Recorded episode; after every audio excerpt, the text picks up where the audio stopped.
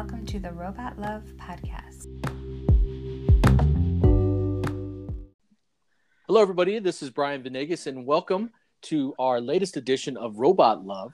Tonight, I have a very special guest. His name is Michael Romero.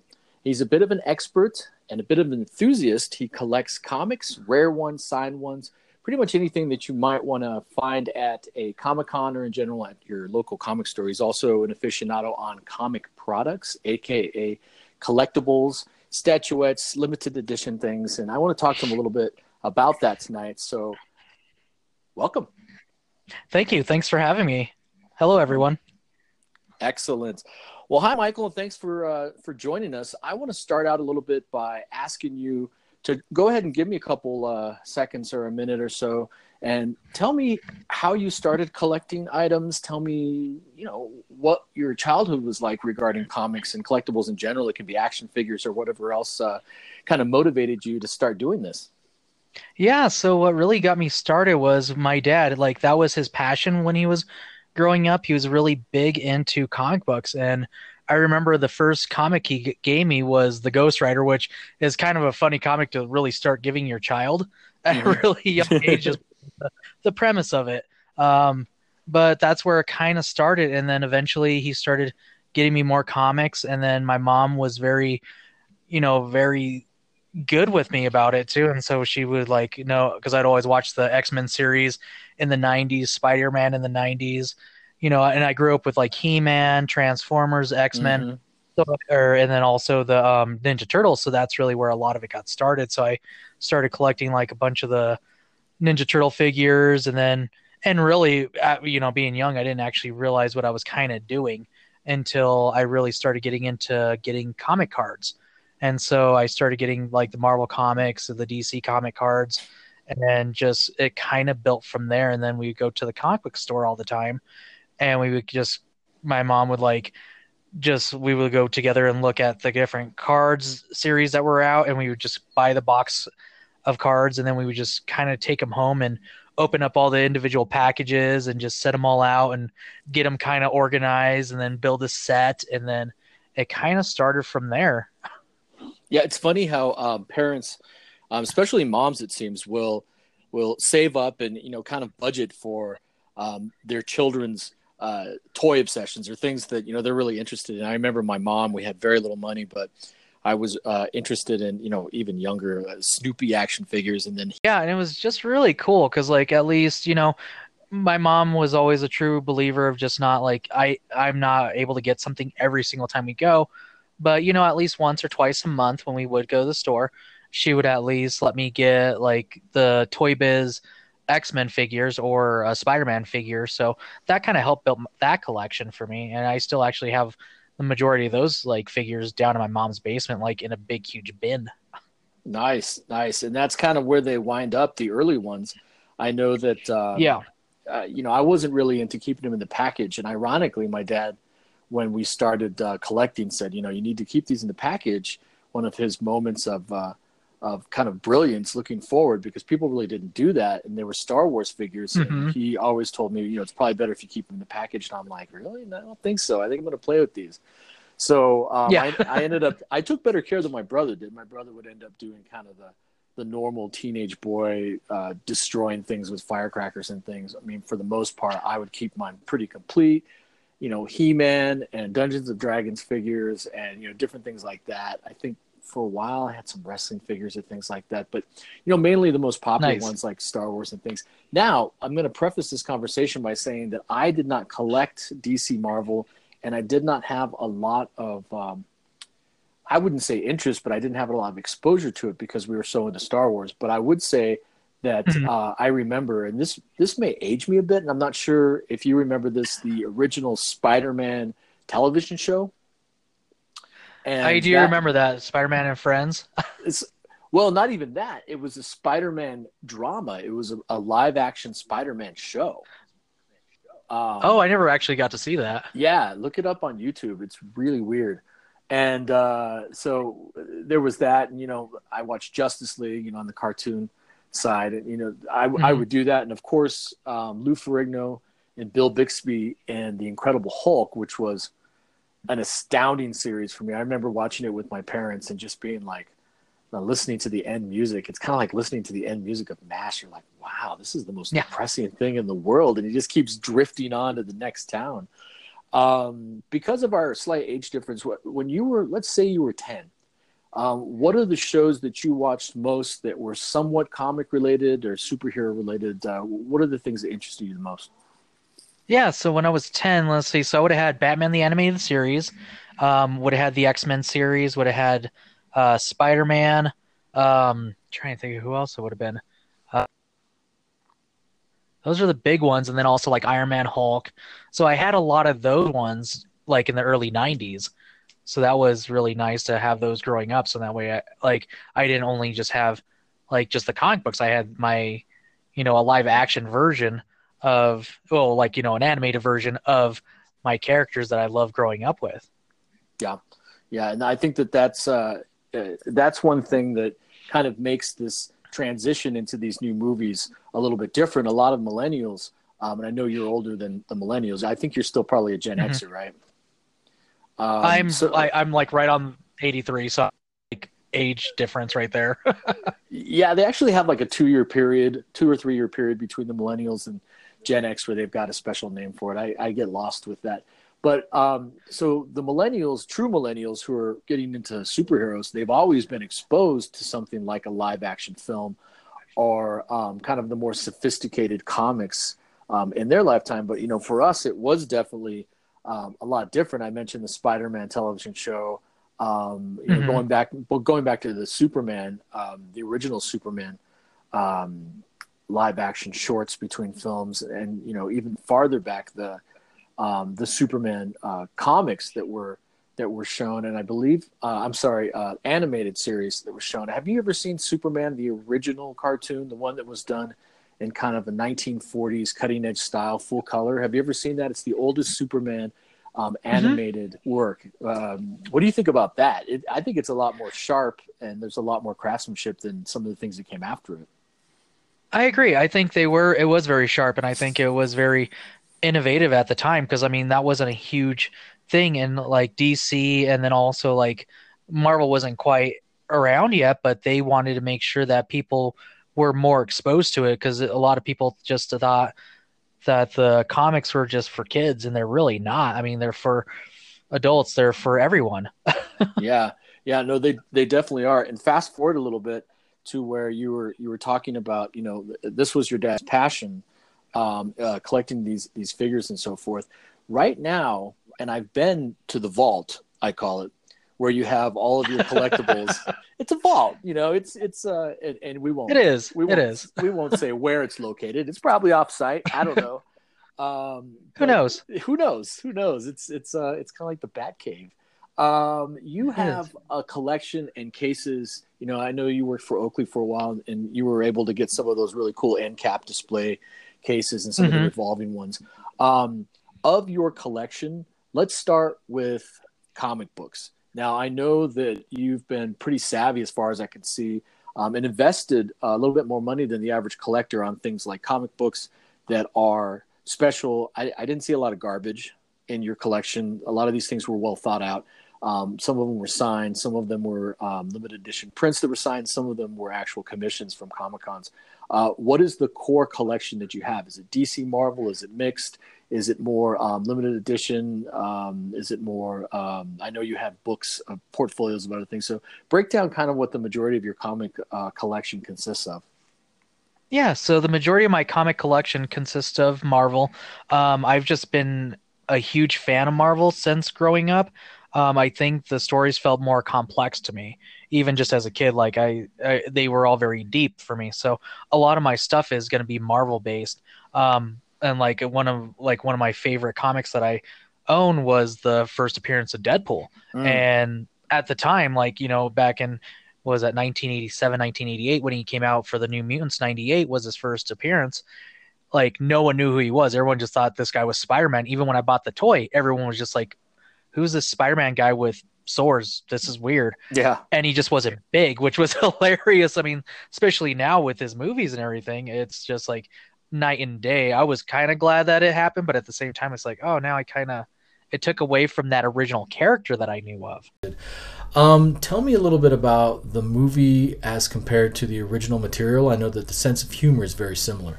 Yeah, so the movie humor is more based off of the later stuff from like 97, 98, all the way to current Marvel comic stuff, um, where he's more of a jokester. And the original version of Deadpool, he was not a jokester. He would tell jokes, but it was just more to like to throw off his enemies. So like when he was fighting Cable, when he was fighting Kane, when he was fighting X Factor, you know, the New Mutants, he would just throw stuff in there to throw them off. So in that way they weren't like it, they couldn't focus on what they were doing. So that's going to be the big difference from the original Deadpool to the newer style of him. Which, granted, I love the new style of him. It's hilarious. And how you were saying that you were a little surprised with Ryan Reynolds. If you watch Blade Trinity, I felt like I was watching a Deadpool movie. to be- Oh, gotcha. Like when he was in there, he, when he was uh, Cable or Able, whatever the heck his name was in that movie Yeah. he was that. He was Deadpool. I mean, when he said talked about the vampire Pomeranians, who else would have thought of that besides Deadpool?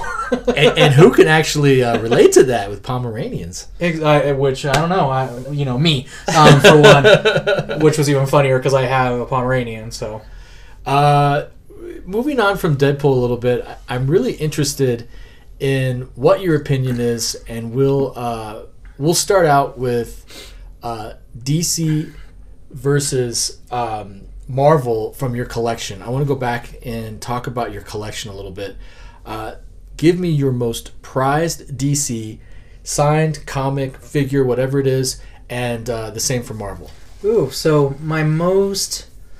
I don't actually have anything signed from DC per se, but I would say probably my most prized DC was the Death of Superman. So I do Yep. have that still packaged up in the black wrapper with the bloody red S. I have that actually put away over at my mom's house. Nice. So that would probably be it. And then also that same collection from the Death of Superman, like all the issues from that, and then also the Return of Superman, the the Supermen. So uh, that would probably be that. And then probably for Marvel would be my Death of Wolverine collection. Would probably be that because um, the Death of Wolverine issue one had twenty two different covers Really? and I managed to get all of those. That was a little bit over obsessiveness by myself, but I was thinking it's four, you know, four comics in the series, not going to be horrible. But then I spent actually a decent amount on it. Keep telling yourself that, man. Yeah, that's you know. that's how you end spending a fortune. yeah, that's usually what happened. But luckily, one of them that was extremely rare. It was they only made 500 co- covers of it. I had Stan Lee signed right before he passed away a few years ago at Denver Comic Con, so that was Yeah. cool. So that's why that was like my that's my prize, part of my collection. Which uh, you have several things that sign uh, that are signed by Stan Lee. I do, and it all happened at the same time because he originally was supposed to go to Denver Comic Con the second year, I remember that. and then he didn't show up to it because he was actually filming a Spider-Man movie, um, so he wasn't able to show up for that. And then I went out to San Diego Comic Con, and he happened to be out there again, but then I missed him because he w- canceled because he was sick. Yeah. And so the last time it was like a couple, two or three years ago, he was at Denver Comic Con again, and so that's when I finally actually got to meet him, and it was just great to actually finally meet an idol of mine. Yeah, and on a previous podcast, I was speaking to um, Daryl Shakely a little bit about what it's like to to meet people and what their personas are. Um, there are two kind of celebrity interactions. I think there's the first kind, which is, oh my gosh, take the picture, try to smile 800 times. I kind of need the dough. And then some of the more interactive people that really are interested in talking to you. Um, which one was Stan Lee? He was the, um, I would say he was the more of the latter of that he was actually genuinely happy to be there. Like he had different interactions with everyone. He, I could just hear him just like when he was talking, he would just like have different interactions. Like he would just like talk to a little child differently and be like, "Oh, Yeah. hopefully you're continuing reading this." And with me, I told him, "Thank you know, whenever I meet a celebrity." I'm just very calm with them. I don't feel like I need to boast them. Just like thank you for being. Mm-hmm. They're just people. They're just people. I treat them like people. So, Yeah. and his response was, he just told. Actually, I, I will always remember this. He told me that I wrote all those stories and created all those characters for you. Do it in a Stan Lee voice. Hey there, true believer! I created all those comics just for you. I give that about a six out of a ten. That was pretty good though. You know, didn't mean to put you on the spot. That's what we do here at Robot Love. Um, what other celebrities have you met, comic related? I know that you've got quite a few. Um, you've got commissions. Mm-hmm. You got some commissions. You've got some some signed panels. Um, other people in the comic world, um, either in the movies are you know obviously illustrators or other people who are involved that some of them are actually kind of celebrities themselves who are collectors um, name your other favorite interaction either at comic-con or wherever else you meet these these people So I definitely have a um, man. I really have. So I'll, I'll tell you one comic one, and I'll tell you one like celebrity one. My- Sure. My, favorite celebrity interaction was Snoop Dogg. I got to meet him over. I was 18 years old. Met him over at uh, what was that Tower Records over at Cherry Creek. Me and my friend just happened to be in there Wow. shopping, and we looked back and see it was Snoop Dogg, and he was shopping because he was here for a tour. nice And so it was just a funny whole. The whole entire interaction was funny because my friend, he ended up like seeing him and he's like, "I'm gonna go talk to Snoop," and I told him I was like, you know, that's kind of a bad idea. I, let's let's not do that. I'm gonna do it anyway. So he starts walking Nice. up, and Snoop's giant bouncer that's like six seven six eight walks up and tells him, "Where do you think you're going?" like you guys are a threat exactly. you know, we're 18 year old, like practically suburban kids at that time. And so he tells him that he can't go see him. He looks at me. And I was like, oh, I don't know this guy at all. And I continue looking through the CDs. and then at the end, Snoop was like, okay, cool, sign autographs for everyone. So everyone goes through and everything. And then my friend, he walks up to him. And this is, again, this is why I learned to just like treat him like a real person. He Yeah. walks up, he's like, Snoop, you the man, dog. and Snoop just Wow. looked- yeah, Snoop just wa- was looked at him and was just like, I I and signed his thing and that's an ambiguous answer I has so many different uh, oh sub subtext to it. Um, but that's actually that's a really cool uh, celebrity story. I, I really can't think of. Um, you know, I had a couple uh, good celebrity stories. One was um, Keanu Reeves. I met Keanu Reeves. Gosh, it must have been 1994, and I was working as a cook here uh, in a local pizza place, and there used to be uh, nights. I think it was every Wednesday was industry night. So industry night, as you probably know, you go to different bars. and Some of them are dives. Some of them are you know maybe owned by the other um, the chain that you work for. You typically get like a two for one on a beer or half off on a, in a shot. You know, the theme is basically cooks and waiters and waitresses are alcoholics. So uh, you go to these different places, and we were at this bar. I don't remember what it what it was called, but it was at one of the hotels. And this was Denver was a lot different in the early '90s oh completely it was a completely different animal. And I remember sitting there, and I had long hair, envision it, and uh, my buddy Steve had long hair. And I look over, and I believe Keanu Reeves was touring with his band. okay Now I know a lot about him now from interviews, and I'm, I actually respect him a lot. He was a little bit more of a wild character back then, and all I remember is him walking up to the bar, and they were wasted, and he's asking me if I um, had any weed, and I didn't, and I didn't really have a lot of weed at that time. Um, so what we said was, no, we don't have weed, but you know, buy you a drink or whatever else, and you know, I think we bought him a drink, and you know, he laughed and went back let's just say it got rowdy. We did last call plus industry, let you do another 15, 20 minutes, and then um, we're leaving. And um, yeah, driving away. wow, this story has turned into its own like trap. Uh, so we're driving away, and the well, I look back in my rearview mirror, and I see I see Keanu Reeves running towards me, dude, dude. And I'm like, wow, he really wants to talk to me. No. He starts banging on the back of my car, my uh, Saturn, um, and then turned and mooned me. And I was like, man, this is going to make a great story in about 25 years.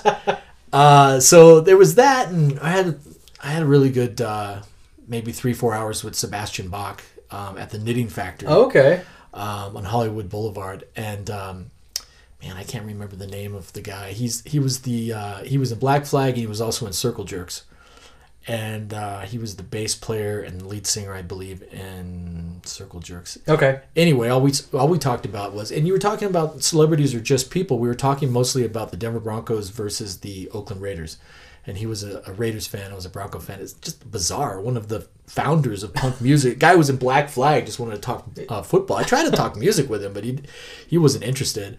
I mean, football's life. Football's life. Wow, yeah, it is. It is for him too. Sebastian Bach was kind of a weird character because uh, he didn't really talk to us at first, and then like the more martinis were flowing, he started like, "Hey man, you guys are the best ever. We got to go party." That's my Sebastian Bach impression. and he's like, he's like, "You guys, you guys are around?" I'm like, "No, no, we're heading back to Denver." He's like, "Ah, if you're ever back in town, let me know." Well, obviously, before cell phones, there was no way for me to let him know. But he was cool. You know, at the end, you know, we all kind of staggered out of there and, and had a great time. That was kind of my interaction, which, you know, fortunately, it wasn't one of those. You know, I had a friend that had a Kiefer Sutherland interaction. They ended up, like, in a car, asleep with Kiefer Sutherland, and then, like, getting kicked out of a party. anyway, so um, that was always those stories. there's always those stories. That's how it is on Robot Love. We just kind of do this nice circular um, storytelling venture. Uh, going back to so Stan Lee, um, you had three, four pieces signed. You had things you could buy there. You, Did you really bring anything in, or you just bought things there? So when I got the um, autograph, they already gave me um, like a giant lithograph. That's the one that's hanging up in my living room. Yeah. Um, so they gave me that, and then also they gave me uh, comic for him to sign too. Well, I didn't realize he was gonna like sign multiple things, so Nice. I he signed both those for me. Well, then the next day I still wanted to get like my Death of Wolverine signed because I didn't actually think I could have you know something that he Sure. you know something that I wanted signed. So he ended up. Uh, I went back the next day. He signed it for me again. Same great interaction with him Stockton. Yeah. you know, stalked him, uh, you know, had a picture with him. And so that's k- kind of the experience with getting that stuff signed. Because I always thought about buying it offline, but that takes away from the experience Yeah. of it. And that was just kind of like the part that I didn't want to miss out on. Um, and granted, it's, uh, you know, it's a little bit of a costly experience, but at the same time, it was Stan Lee. And this was pre-married, Yes, pre-married. obviously, since you have a child, and, and there are definitely things that uh, are expensive in life. One of them being my children. and my collection slowed down significantly since then. full disclosure, I um, was on uh, the first part of this podcast. We were doing it via the interface that I have um, over cell phone. And uh, there's a lot of traffic right now. Whatever, we were having some technical problems. I'm sure you can tell in the first uh, segment that there's going to be some editing things, uh, some weird editing things. But hopefully, I can smooth it out quite a bit. But I'm in the vault now, believe it or not. So I am at uh, at Michael's vault, and I'm kind of looking around at all the uh, the end caps and the different figurines and so forth. Um, it looks to me like you have two categories of figurines. It doesn't look like you have a lot of vintage in the box. You, it seems like you have a lot of the, I would call them sculptural limited edition figures. Um, I know that a lot Spawn kind of started that uh, that tradition. Um, I see that you have uh, a lot of now. Is there a tradition in some of these with taking uh, comic book, classic comic book um, characters, DC and Marvel, and making them almost uh, a Japanese experience, a little bit more like a manga experience? Because some of these figures seem like they're they're they're done in that style of the Japanese figure collection. Yeah, so that's um a certain line that they came out with. Um, so I'll probably butcher the name of it, but it's Kotobukai uh, Bushijo is the um uh, collection. Is that what I have? Um, they did Marvel, DC. Um, they have a horror series out. They have Street Fighter. They have Tekken. Um, they're starting to do a few other pieces of it, and they just wanted to make these comic um, style char- or these comic characters into an anime style character so that way people like kind of even got more excited because anime has gotten so big recently over the last you know 10 15 years that that's even blown up even more so more people are wanting to buy it and putting the two worlds together Yeah. that was a smart idea of them and yeah because they're like with a lot of the stuff that you're looking at right now and also full disclosure he had to have a um, hood over his head to come into the vault um, he has Yeah, no I, I'm not really sure where it is, but I do think that I heard people I know in his family. So yeah, you just put it together. Yeah, you know, it's somewhere around there. So yeah, and so a lot of like, and what really got me started on this collection was I was out in San Diego Comic Con, and there was a piece that they had there, and I picked it up, and because for a long time I really didn't collect statues because I didn't have a place to put them. Yeah. I mean, I have a lot of the older ones too, um, but I just have those put away just because they're more fragile, they're more valuable. Where these ones are PVC and plastic, the other ones are plaster, so that made Yeah. a huge difference for me of keeping which ones out and around.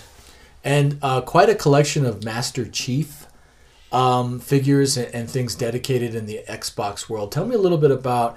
Are you an online Xbox player? I am. I huge into uh, Halo, um, especially like as you can see right there. Halo Reach is one of my favorite games that I ever played, um, and I just always loved that series. I got into that in high school, so that was kind of the thing to do in high school. Yeah. Go home after school, had the four-player mode going on, the split screen, and just play with your friends. Absolutely. And so you know that just like kind of built kind of my life with video games too. I mean, I grew up playing video games. Um, my dad got me my Nintendo, got me my Genesis, Super Nintendo, and then I just progressed on from there. So Yeah, and uh, to be honest, I just started playing games online, and my brother Jeff is a huge online gamer, and he does do Halo online, and he does quite a few other um, games online. So I bought the Gold Pass, I think it's called. And Yep. I bought the you know Game on Demand or whatever it is, the Game Pass.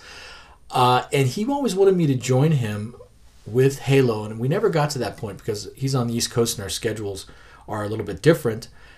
I did start playing Red Dead Redemption 2, which I don't know if you have you had the chance to play that. I haven't, um, mainly because I have a child now. I literally bought like three games recently, and I played them for five minutes each. So I haven't had a chance. I've gotten set up. So yeah, no, know, you yeah. know. I uh, I went ahead and, and decided to uh, take the the plunge and go ahead and and get online and start playing people and it's amazing Uh, the world in red dead redemption 2 is incredible and the character building aspect is incredible and um, i'm terrible at it because uh, these people have been trained and there are a lot of younger people because sometimes although i'm on mute microphone wise i can hear younger people Oh, yeah. in different languages from all over the world which is an astounding thing that we can be playing in the same you know virtual reality forum and then i realized how old i was. And i'm 45 years old and i'm taking a break uh, from my work at home situation to play this online game. So um, but i'm terrible at it because unlike the the most games there there's no radar. You can't see Yeah. where other players are. And I mean, is that pretty typical of online yeah, most games will have a radar. So. It's impossible. Which is definitely hard and yeah no i i, I feel you because whenever i'm not playing video games like i feel like a noob. Yeah. a lot of the times like if i haven't played a game in a long time i hop back on i'm like why am i not good anymore? Yeah. And so i mean that has been my life recently with like not gaming. I mean usually i play a lot of black ops and halo. Those are my main two games. And if i haven't played in months like i'm either not leveled up or i don't have the guns or man i'm out of practice. Yeah that's all it boils down to. Exactly. And um, i did play a lot of these combat games in the past. As i progress into middle age or i have to say that i'm i'm well into middle age i find that i'd rather speak to people hence my podcast than um, than really hang out and play games with them especially if i don't know them. And um, yeah I, I don't i don't care for that anonymous interaction. That's why I, I thrive on these conversations. And you know you and i talked about doing this and i was super excited. Uh, let's go back before we take a break um, for a few minutes. And let's touch we're gonna we're gonna bounce around a little Yeah. bit but what when this is something that i'm thinking of right now i, I want to speak about it. Talk about the avengers. Okay. Because i'm sure that you are on the edge of your seat i am. after the last one, and then maybe talk about why um, DC in general is making half or three quarters of the money that that uh, Marvel movies are. So start with uh, Marvel. Let's start with the Avengers. So I'll definitely say the biggest difference is the continuity, because DC threw all their eggs in one basket with either Superman or Batman, and so that changed the timeline a lot of the things. Um, Marvel really didn't do that that often. Like with X Men, they kept the same continuity for like the storyline. Yes, there's some things that are way off, and there's things that you Yeah. can call and see. But whatever, it's a movie. Of things, of course, things are gonna be out wrong. But the one thing that I noticed, um, me and my friend Nate, are starting to watch like all the movies again, all the MCU movies. And so we started watching it in order. So we started watching Captain America: The First Avenger, Yeah. um, just like three weeks ago, and we realized how much Marvel Studios has put into details, and Yeah. those are going to be the stuff that's going to get the fan geeks and all the fanboys and the fangirls hyped and excited for stuff like this. Because Yeah. even just one scene alone in there, like when um, Red Skull's disappearing, the coloring of just the universe is the exact same that was in Infinity War Yeah. and it's just crazy to like go back and watch that and see like wow i didn't even catch that and see that because it's been a few years since i've actually watched it Sure.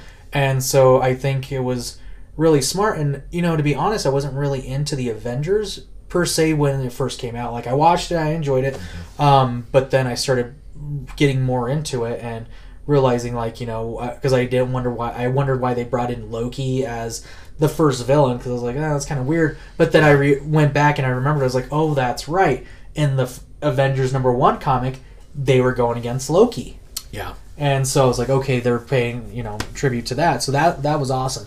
And so the more and more I started watching the MCU movies, um, I mean, because Avengers One was a great setup of you know the storyline of just what's happening, like with not even so much the Infinity Stones yet, but about making those characters as a team, where that was not something that it's never been done in comic Yeah. movies. Really, I mean, you have the X Men, but they're really not a, a team that's together.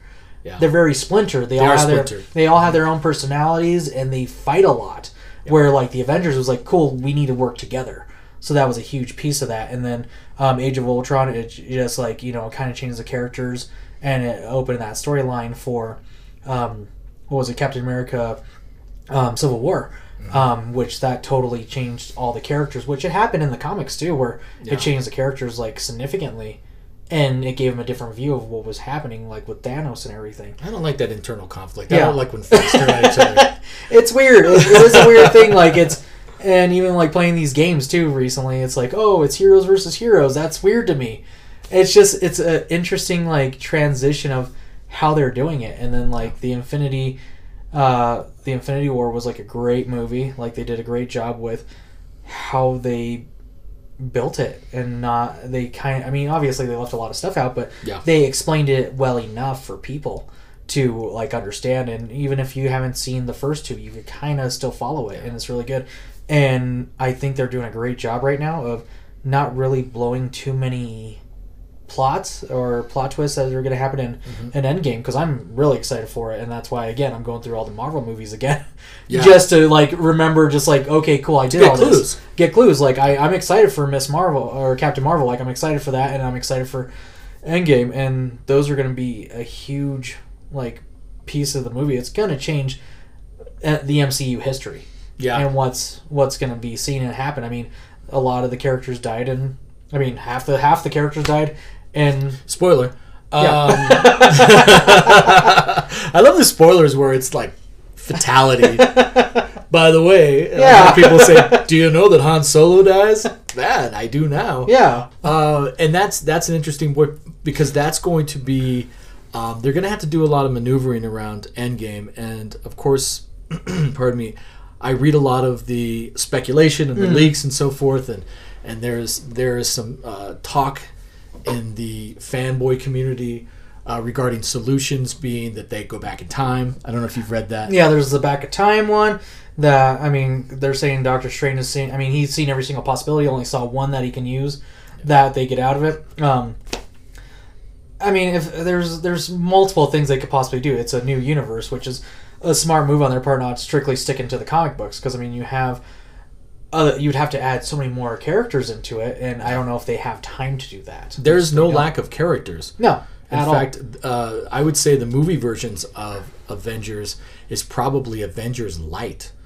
Because if, if you go on the fan wiki page, which is probably 100,000 different posts, uh, there are so many characters, kind of like the Star Wars universe, where there are so many characters that I don't know if they're in the uh, extended universe or if they're ones that somehow people have created and they wind up in the wiki. So there are characters upon character stories um, for the Avengers.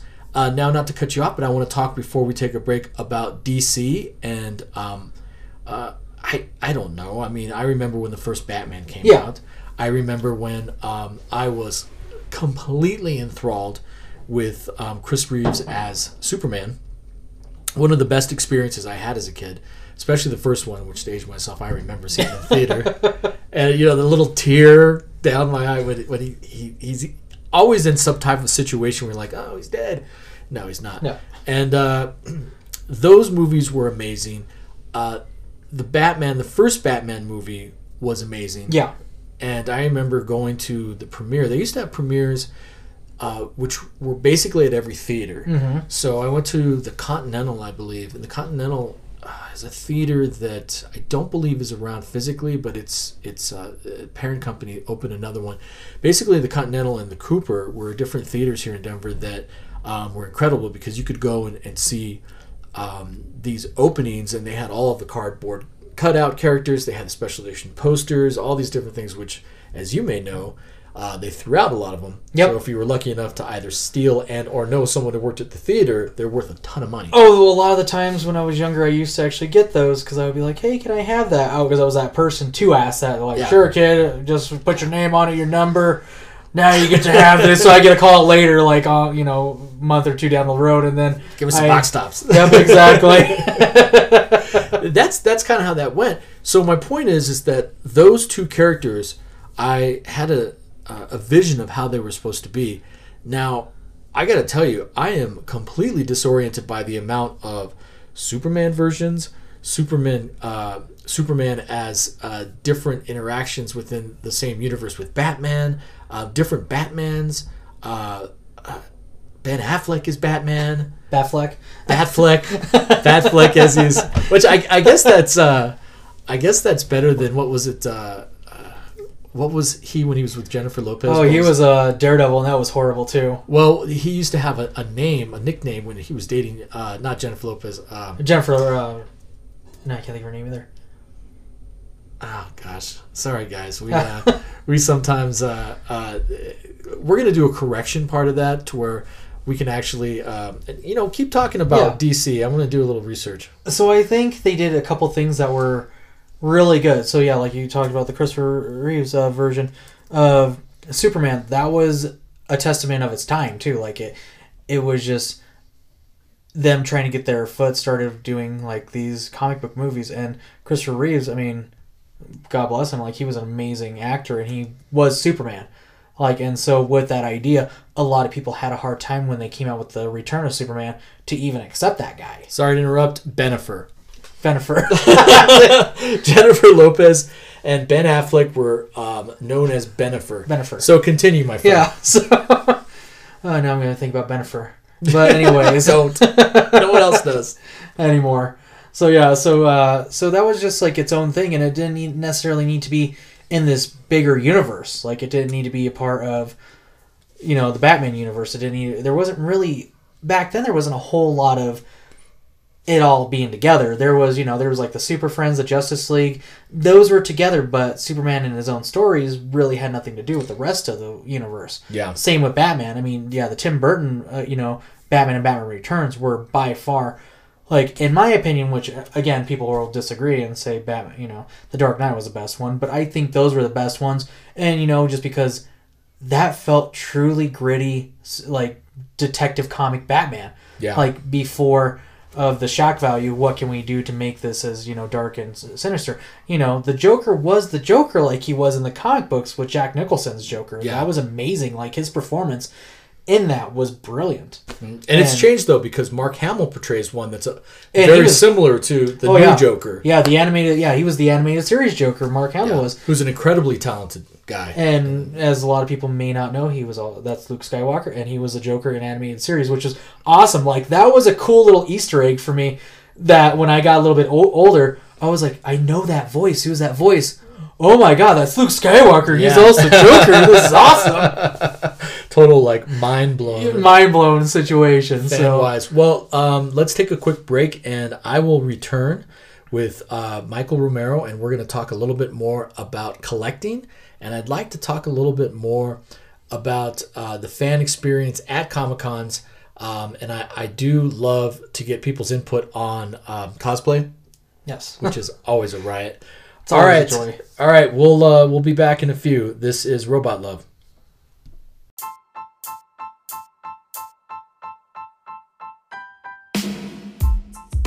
This episode of Robot Love is brought to you by Bradford Design Group.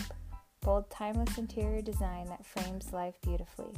For the latest news and updates, visit Bradford Design Group on Instagram using the handle at bradford.design.group. So thank you for staying with us. This is Brian Mateo Venegas, and we are back with Robot Love, and I am here with my special guest, Michael Romero, and we're going to talk a little bit more about collectibles. We're going to talk about cosplay, and we're going to talk a little bit more about Comic Cons, which I really don't go to anymore.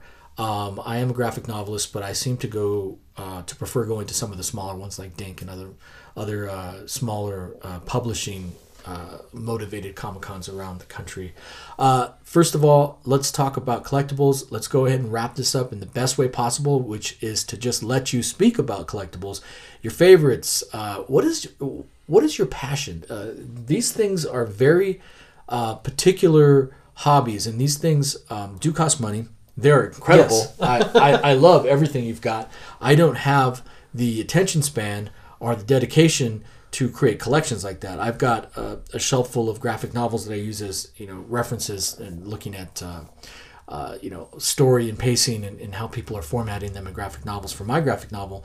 But just talk about your collectibles and let me know a what motivates you b why do you love being around them and is it something that just as the whole you enjoy or do you just pick up each and, and uh, individual pieces and look at them and really just enjoy the the um, the artwork within them so i'm going to pass it off to you Yeah. So for me, the collecting part of it is really my favorite collectible things to collect are comic co- comic cards. Um, I'm a huge fan of The Walking Dead, so that got me into the, some of that those collectibles. So um, I love Negan. He's one of my favorite characters, and I have three Negan bats sitting right there um, of that Lucille bats. sorry to interrupt you but um, for the people that aren't really familiar with this this was a comic first correct Yes. and were you pre-television show a fan Yes. okay continue Yeah, and I was actually it was great to do it. So so yeah, that was like that's one of my biggest collections. Um, also, one thing that people are think it's weird, like Brian said at the beginning, I have Oakley cases, and to come with it, I have a bunch of Oakley sunglasses. So I have stuff from. 97 on like i still work for the company i you know i buy stuff i buy glasses i have a shit ton yeah um, I have like you know over a hundred pairs of glasses, and that's not probably what's out. yeah But yeah, like your biggest question is is like, do I like uh, like do I go through and look at the stuff individually? I do, but more in so like as we're in my vault, I look at it as, as a whole. Um, like there's like the statues that we were talking about that are in the Japanese style, um, anime style. Those one that is a collection that I started collecting. Um, I get a little obsess- obsessive about collecting um, when it comes to certain things, so that's why I never started collecting pop figures because there's way too many. okay Um, a lot of stuff is just off one offers. Like um, the thing in front of us is the four um, covers of uh, the first uh, first X Men, and those are all signed by Jim Lee. That just I just happened to find that at a comic book store one day. not a personal interaction Yeah, just- not a personal interaction, which it would have been cool to meet him. He's an amazing artist. Um, but yeah, it was just kind of what I wanted to have in my house, is what a lot of this stuff boiled down to. And then some were like, okay, cool, that's a piece I need, or that's what it looked like. And then really, there's not a whole rhyme or reason to some of the stuff because you'll look around see I have some Mortal Kombat stuff. And as you were saying earlier, there was a couple spawns that I have up there too that are McFarlane that just happen to be exclusives over at yeah over at Toys R Us, and a lot of the stuff is exclusive. I like to buy exclusives, and just usually that's what it boils down to with a lot of the stuff that I buy. Yeah, and uh, looking around, conservative, a few thousand pieces, including all paper products that are in portfolios and all posters. Pretty close, I would say. Yeah, I mean, even just I mean, remotely, I'm looking into you know several, probably ten to fifteen thousand dollars worth of merchandise in this room alone. Um, Well, now that Stan Lee has died, probably. even more. Yeah, I'm I'm probably underparing it, and not even the fact that I spent that much. The fact that I've acquired that value from it. and it's an investment at this point. Our, our uh, let's rephrase that. If you were to get to the point where you completely lost interest, then it becomes an investment. Yes. Right now, it's an interest and a passion. Mm-hmm. Would there be a time where maybe, well, it depends on how tight things get. Um, are there pieces that you have as investments um, and that you would uh, part with for you know a, a profit? Yeah. So uh, to answer that, I would say definitely like my uh, Bushido collection. I would like part with that because that's a complete collection. So that's a hard thing for most people to find. Even over here, um, I have a uh, white Phoenix, and they only made 500 of those. Okay. That one alone, I've seen on eBay for eight to nine hundred on on a low end. Most of the time, I've seen it for over a thousand. Wow. I actually got lucky. I found it on Craigslist from some guy here in Denver who sold it to me for like Some desperate individual Totally was. he pulls it out of his trunk. By the way, totally. It was just the greatest find ever. I was like, man, I really want this. I was like, maybe I should look on Craigslist one day. And it was the one that was on there. I'm like, I'll get. He was like, I want four. I'll give you two. I was like, all right, cool. I'll take it. Nice. All right, sweet. So it worked out for me. So I think a lot of the stuff, you know, like that will go up in value and. Especially even like the Death of Wolverine collection, that series will go up in value. Anything that's signed by Stan Lee will go up in value. And you know, a lot of this is yeah, it, it can be an investment for my family later on. in my heck, my kid, like if he's not into this stuff, I mean, he's a baby right now, so we we'll wait and find out what he's into. But like even my card sets, um, one of my favorite card sets is Marvel Masterpiece, and there's one set in there that I have by Boris Vallejo and Julie Bell, and that series alone was an extremely rare one that they didn't really promote a lot of, which was interesting because they came out with Marvel Flair at that same that same year. Yeah. So it threw me off because it was the same style of artwork. Um, so when they came out with the Boris one, not a lot were produced and not a lot of people had it. Well, I managed to find it for a reasonable price because I was seeing it online for over a thousand but you dollars. wanted it. I wanted it just because it needed it for part of my collection. Gotcha. And so again, I'm very like I, I'm very particular about having when I start a collection, I'm gonna have that collection. When does that end? These individual groups of things, because there's thousands of things done for each category or, or characters. Like Wolverine could have ten thousand different Mm-hmm. Yeah. items and collectibles. Um, so you're simultaneously uh, collecting different genres, different uh, universes at the same time. Um, is there a point where you're like, I've got enough, or are you always kind of ear to the wall? What?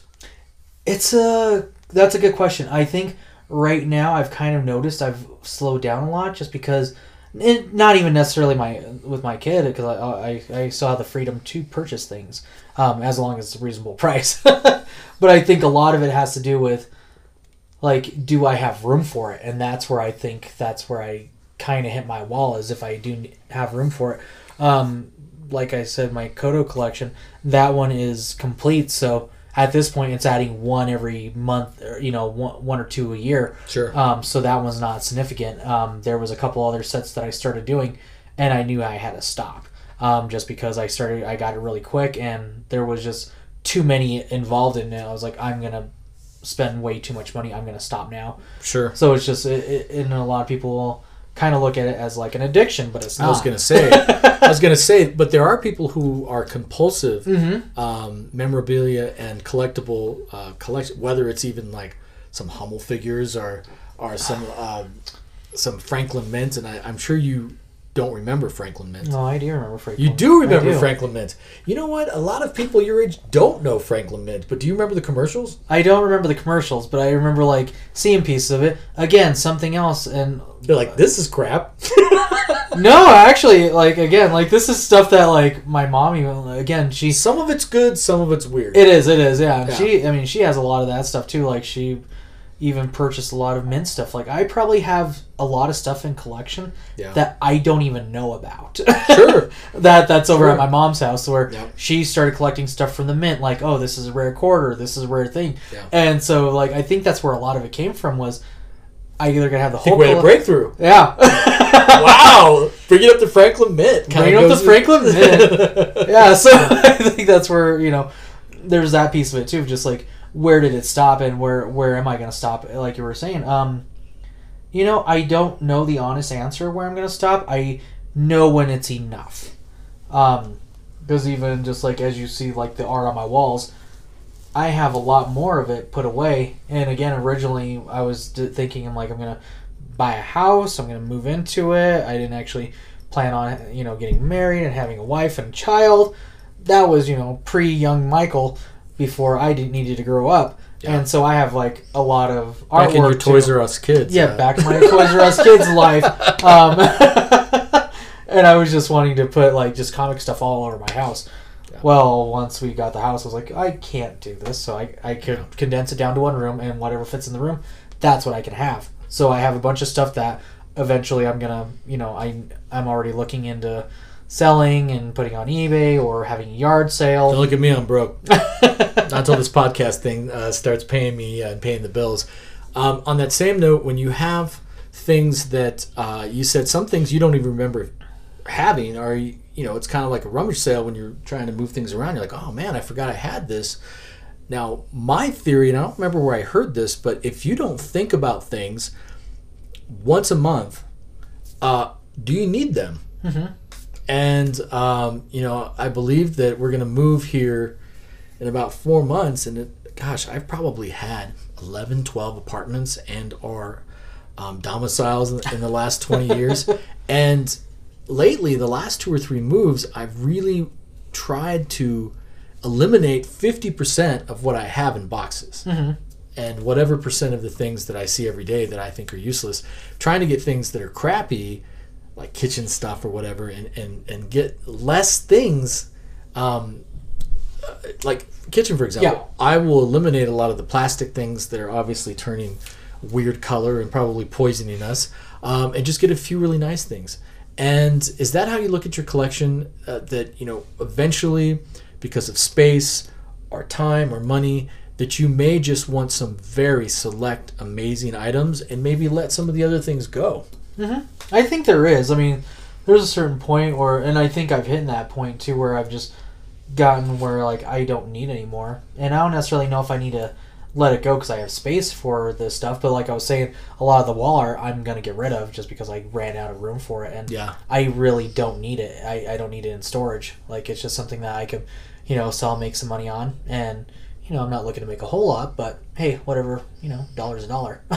yeah, a dollar is a dollar, and I know that. Um, uh, and I'm trying to transition into, and I'm a little late to the game of eBay.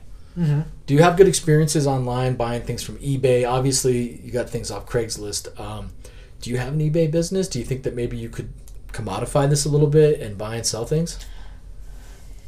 If I had the time, yes. Um, I have a couple friends that are huge into doing eBay, and that's strictly their only gig that they do.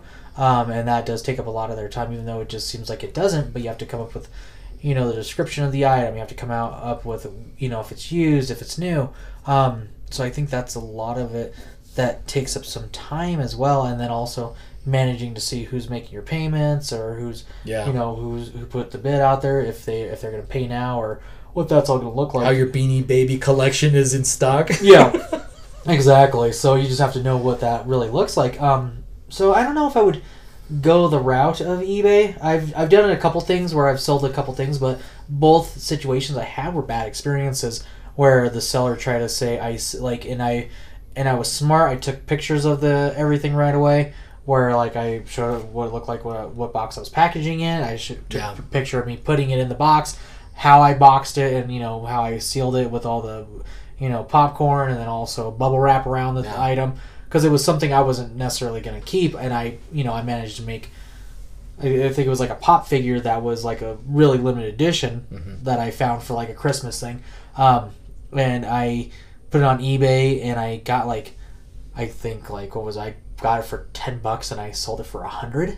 That's not too bad of Yeah. a margin. And so after the the buyer received it, they tried to say like, it was destroyed in the box. They said this was all destroyed, and I let them know I'm like, you know, go through United States Post Office because if it was damaged during this way, I'm like, here's all the pictures. Here's proof that I didn't destroy this because I want to make sure because I like to CYA myself, you know. It's already too much. Yeah, and that was already yeah, that was already too much, and so it just became an ordeal. And I did it a couple times on eBay, just selling stuff, and it just just gave me a bad taste in my mouth. And my experience from buying from eBay a lot of this, a lot of the statues that I've gotten off of there, I've gotten them off of eBay. Um, I have one that was a fake. I'm pretty sure. And so I you think- actually jumped ahead to a question I was about to ask you. yeah. Fakes. Do you have fakes? Yeah, many so- fakes? Obviously, you have at least one. Yeah, so I know I at least have at least one. Um, and a lot of it, again, it has to do with what people always say. If it's too good of a price, it's probably fake Or stolen. or stolen. Yeah, I mean that's what happens on uh, at Oakley all the time. Like I always get people coming in uh, to the store. Hey, I bought this for thirty bucks off of eBay. Can you tell me if this is real or fake? I look at it, and with as soon as they hand it to me, I'm like, I'll be like, tell them sorry, this is fake Yeah. and then hand it back to them. And then they're like, "Well, why?" And I explain it to them like, "This is here, this is this, this is this, you know, and this is just not the right things." And so that, so I have that experience just from that that side of just seeing how often that happens through them. And yeah, it's every once in a while it's hit or miss. Um, Tell me your weirdest fake. my weirdest fake would have to be, oh man, Are one of the most costly fakes. uh, I'm really s- safe on it to be honest. Yeah. Um, I'm Yeah. because like a lot of the stuff when I was buying Oakley's, like because again I know how much those are fakes online. Um, one of them that I spent time, I had to talk to the guy for probably like two weeks before I even purchased the thing. Mhm. Um, he pulled the he pulled the um, auction off for me because he knew I was going to buy it, but I needed Yeah. to make sure and ask him all the right all the right questions, trying to figure out if this is the right item Mm-hmm. and he and you know he answered everything right so it ended up being a real one so that was the lucky part but i think in these certain situations like when i got one of the statues um, like my supergirl here even just slightly looking at the difference between the two so i have the con the con or san diego comic-con version of it and then i have the regular version of it now and the regular version of it's fake um, I can tell. yeah, there's just slight differences like the matte coloring and and when I received it, I mean I paid thirty bucks for it on eBay. I was like, eh, maybe I lucked out, but I kind of assumed I didn't only just because it was normally they're eighty bucks. So I just kind of thought like maybe I did, maybe I didn't. Whatever. Who does that? Who sits around and makes something that's actually convincing Yeah, from three or four feet away and goes through the uh, trouble and the um, expense of making it look as real as possible? Why not just legitimately get things um, as they are new and use some common sense and, and invest in things that they can resell? I was I'm always perplexed about people that create fakes and you know. I, uh, being a graphic novelist and, and going to school for art, I did have a few um, a few classes in, in painting and actually a few units within those classes that were specifically on fakes. And I'm actually obsessed with fakes, fake art and fake paintings, because some of these guys, uh, you can just browse Netflix for most of these uh, Yeah. uh, these particular shows. But it's intriguing to me that people can look at something and appreciate it and lull themselves into the idea that it's this particular artist. Now, it emotes the feelings, the same feelings that the other paintings do that are legitimate. So the question is, and I bet you know people out there are going to be like, "Man, Brian, uh, I contacted you because you're a moron," which happens a lot. but uh, uh, what's the difference? And you know, uh, actually, with Rotoro, I wouldn't. Uh, I wouldn't necessarily be super happy if uh, people if I had seen like fake Rotoro stuff. Now, if people are signing Rotoro Yeah. stuff, now there's there's fan art and there's other things. So um, we um, we may be in, in a whole different realm with discussing the fact that, that fakes are as good as as originals. But I guess what I'm saying is that the art that you experience, if it's good enough to fool you and it's something interesting, and you're not losing a ton of money, that becomes fan art. yeah, Um, and there are there's fan fiction and there's all these different things. I think that's fantastic. Yeah. But in the commodification of these these uh, models, these are pieces of artwork, and I wish that you could see this. I'm actually gonna um, post some of these online, and you can send me some of your favorite Yeah. pictures of them, uh, because they really are astounding. Um, and I do appreciate them on, our, on an artistic level, and I do also appreciate them on the way that um, when they first came out, they were so expensive. The first ones, the Spawn ones, that we all used to go, "Wow, I wish I could afford these." And now, you know, they're they're, they're pretty reasonable, and people Yeah. are, are are trading them quite a bit. Um, not to dwell on weird things, but what is the most obscure, weird comic related item you have? Most obscure comic related item. Um, I would have to say probably a lot of. I mean, for a lot of people, they think my Lucille bats are weird. Um, mainly just because it's a bat with barbed wire from The Walking Dead, and it's covered in blood. So that's just a weird thing to people um, when they walk in because I have like all these bright, colorful comic characters. I grew up in. North Denver. You could find those in every alley. Yeah, exactly. You know, sometimes I like to walk around my house with it. Protecting Especially my, if people know where the vault is. protecting my home. Different podcast, but we'll get yeah, there. I think that might be one. And then also, I have a set of cards that's um, again from Boris Vallejo and Julie Bell. Um, that one's more of a mystical, like fantasy style of cards in their art. Um, I just appreciate their artwork. They're really good about making everything so the body is very flowing. They're very muscular or they're very tone. Um, their art's just beautiful, and they're two of my favorite artists ever. Um, they did a um, card with uh, Professor Xavier, and it looked like a portrait. That's how good. Nice. Of, that's how good of an artist they are. And so I would say probably that's one of my most obscure that and some of the weird like cards that I have like down here I have metal cards. so Why not? yeah, exactly. Why not? Why not? It sounded like a good set to have. So I was like, all right, I'll get you. And increasingly, as I look at, the things that you have on the wall, and you and I have looked through some of your um, print portfolios, it is astounding to me that they continue as um, companies now. Disney bought Marvel, correct? Yeah. Um, as companies, they keep producing things that people love. Yeah. and it's a knack and it's awesome and i think that um, you know you being involved with oakley you, you can tell that there's only so many types of sunglasses you can create but it's having that particular um, knack for creating things that are just a little bit different than the last thing that make people um, want to collect more and more and that's why sometimes i think collecting is an addiction because the people who make it or make an item um, they can barely tweak something. Yeah. And you know, uh, one of the things is um, that I know i in this case is Pokemon. And I remember when my daughter was that age, I I think I worked a second job for Pokemon cards. Not really an exaggeration. and um, the entire concept of it, it's a card with a different character, and one may be a green version or a blue version, Yeah. like any card. And uh, when you get down to it, she um, doesn't know where most of them are. And uh, Keely, if you're listening, please find them, put them on eBay, do something with them.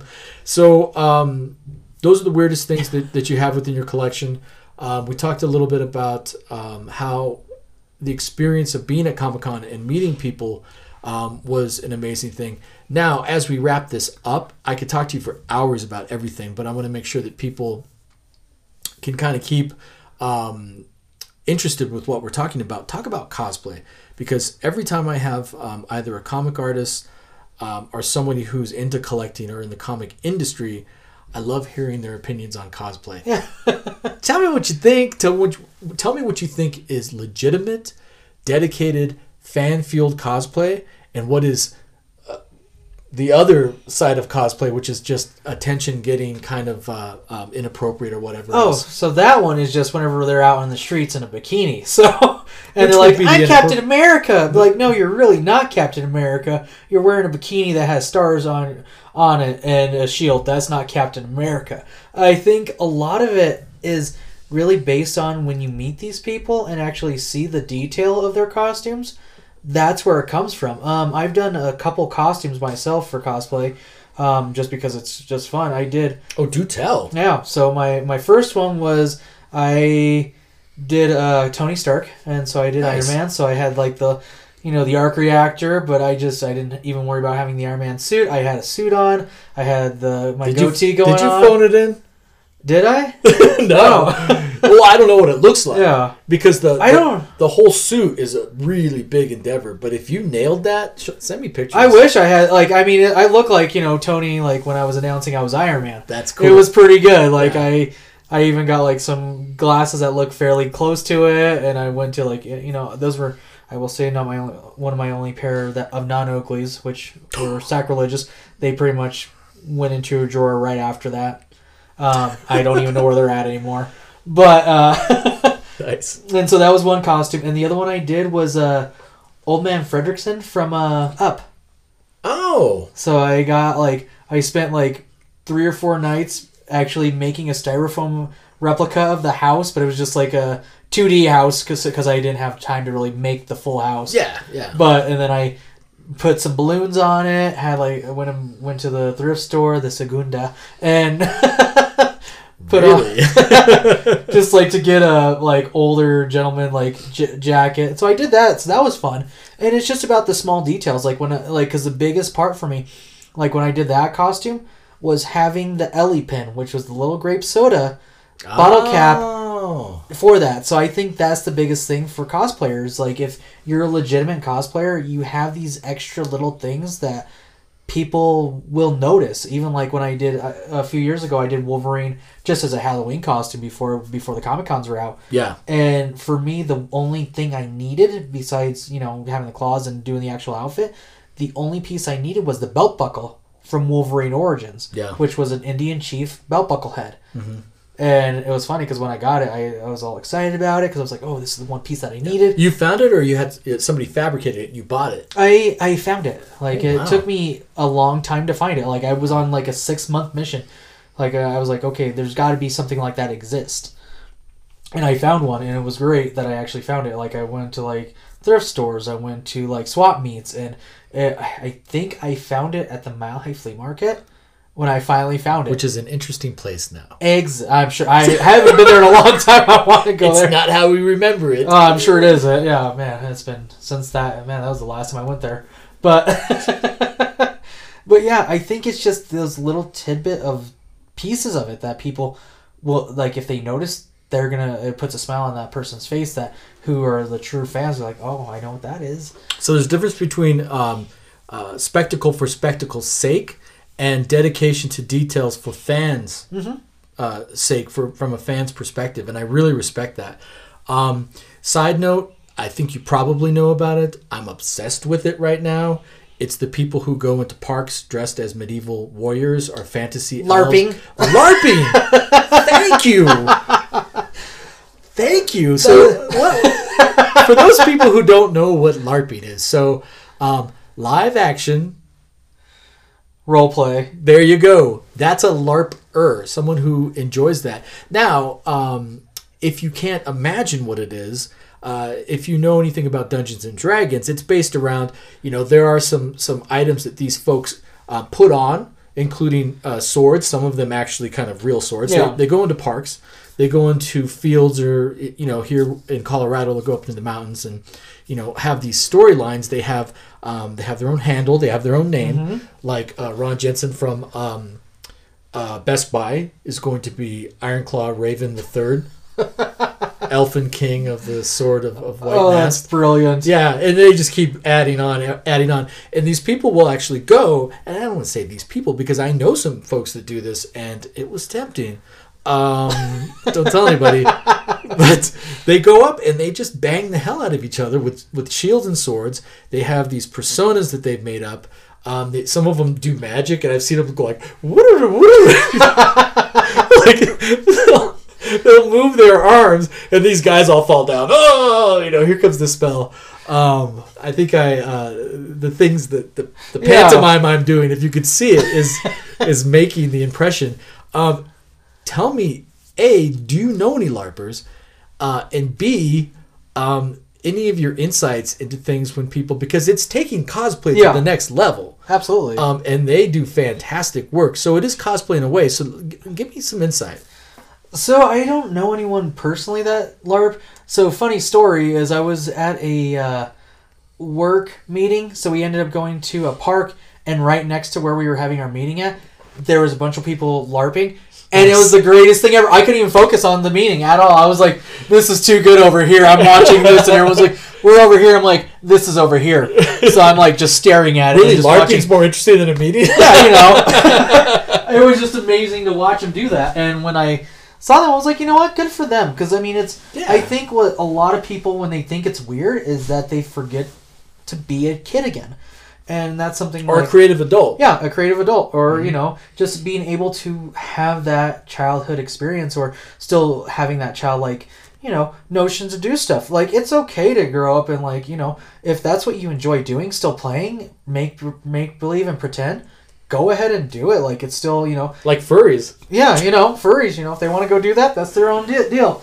You know, which There- which which like furries, it's it's there are very um, dedicated people who have a completely um, uh, clean experience. yeah, exactly. clean by saying that there are furries. Uh, uh, for a little bit of an explanation about what furries are, they're people, um, adults who like to dress up in um, costumes that are a little bit like a mascot costume. Yeah. But typically uh, different forest creatures. Yeah, it's like an animal human like combination is what it is, and they- Anthropomorphic. an- anthropomorphic Yeah, um, yeah.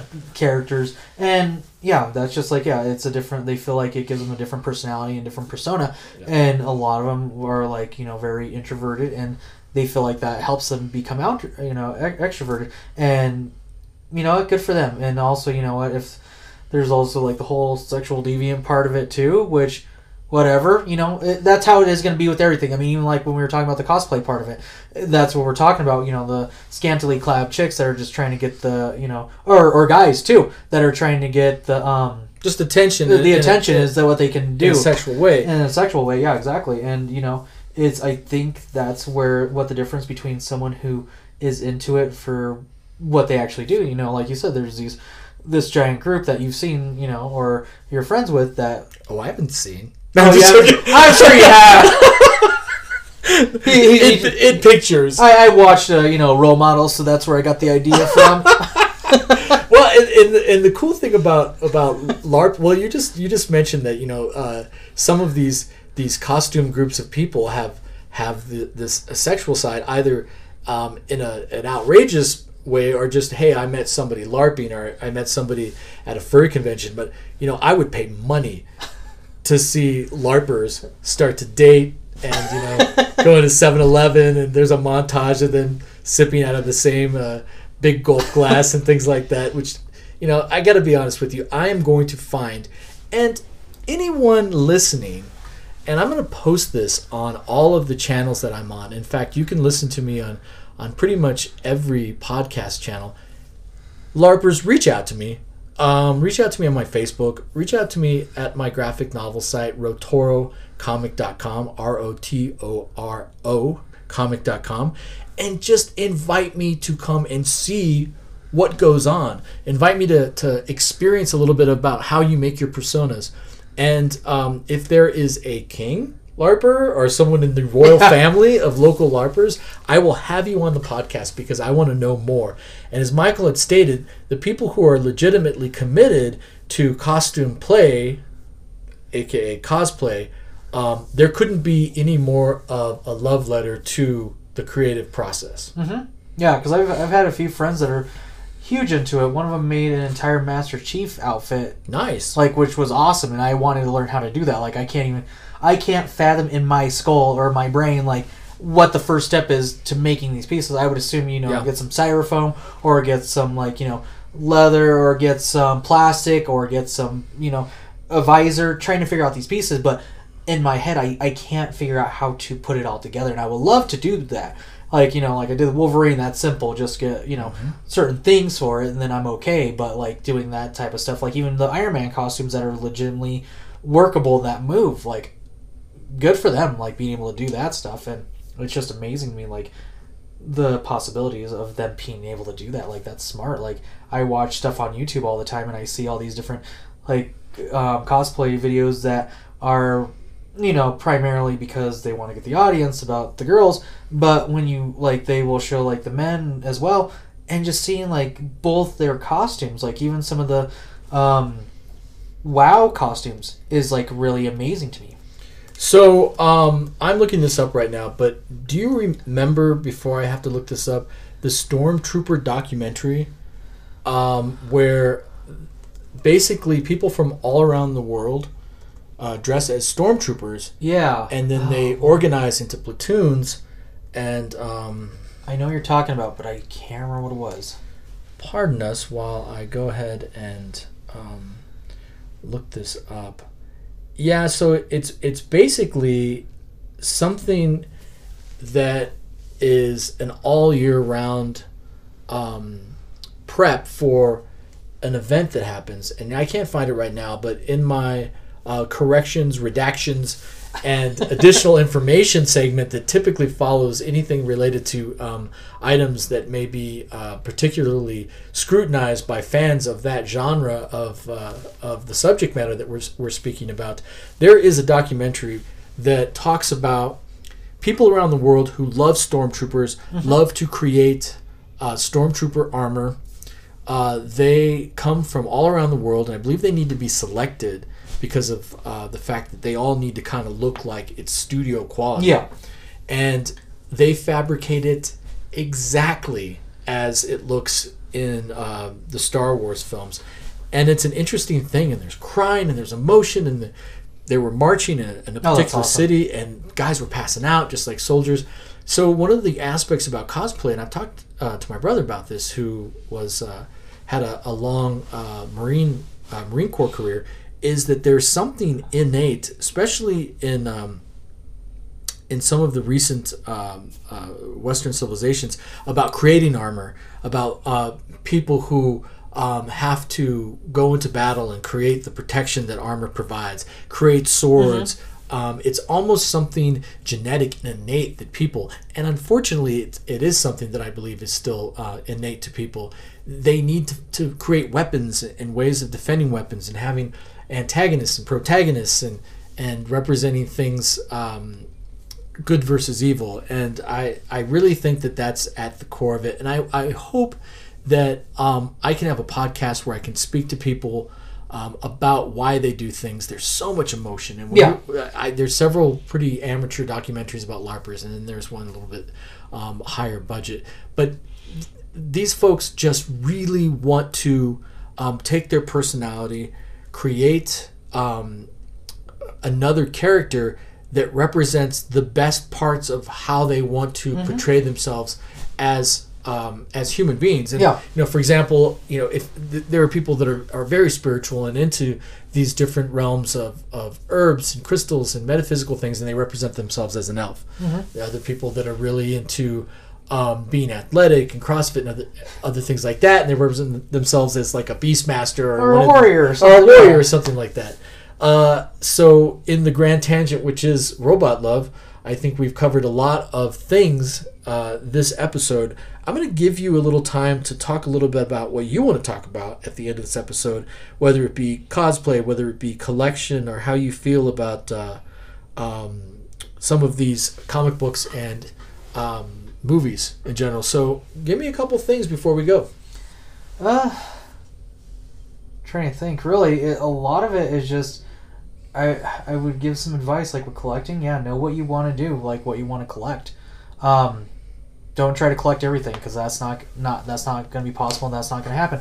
And if you ever want to get married, gotta know where to stop and put your limits. Or if you never want to get married, then keep keep on collecting. you know, money can't you can't take it with you. yeah, yeah. And as a side note, um, uh, you're married, Mhm. and uh, you have a completely awesome son, and you, you. still collect, and at the same time, you're married and you collect. How do those things? What does she think? she lets me do it. Is what it boils down That to. says enough. she lets me do it. Um, I think a lot of it just has to do with that she knew that coming into the relationship, this was a part of my stuff, and this is a part of me. This is who I am.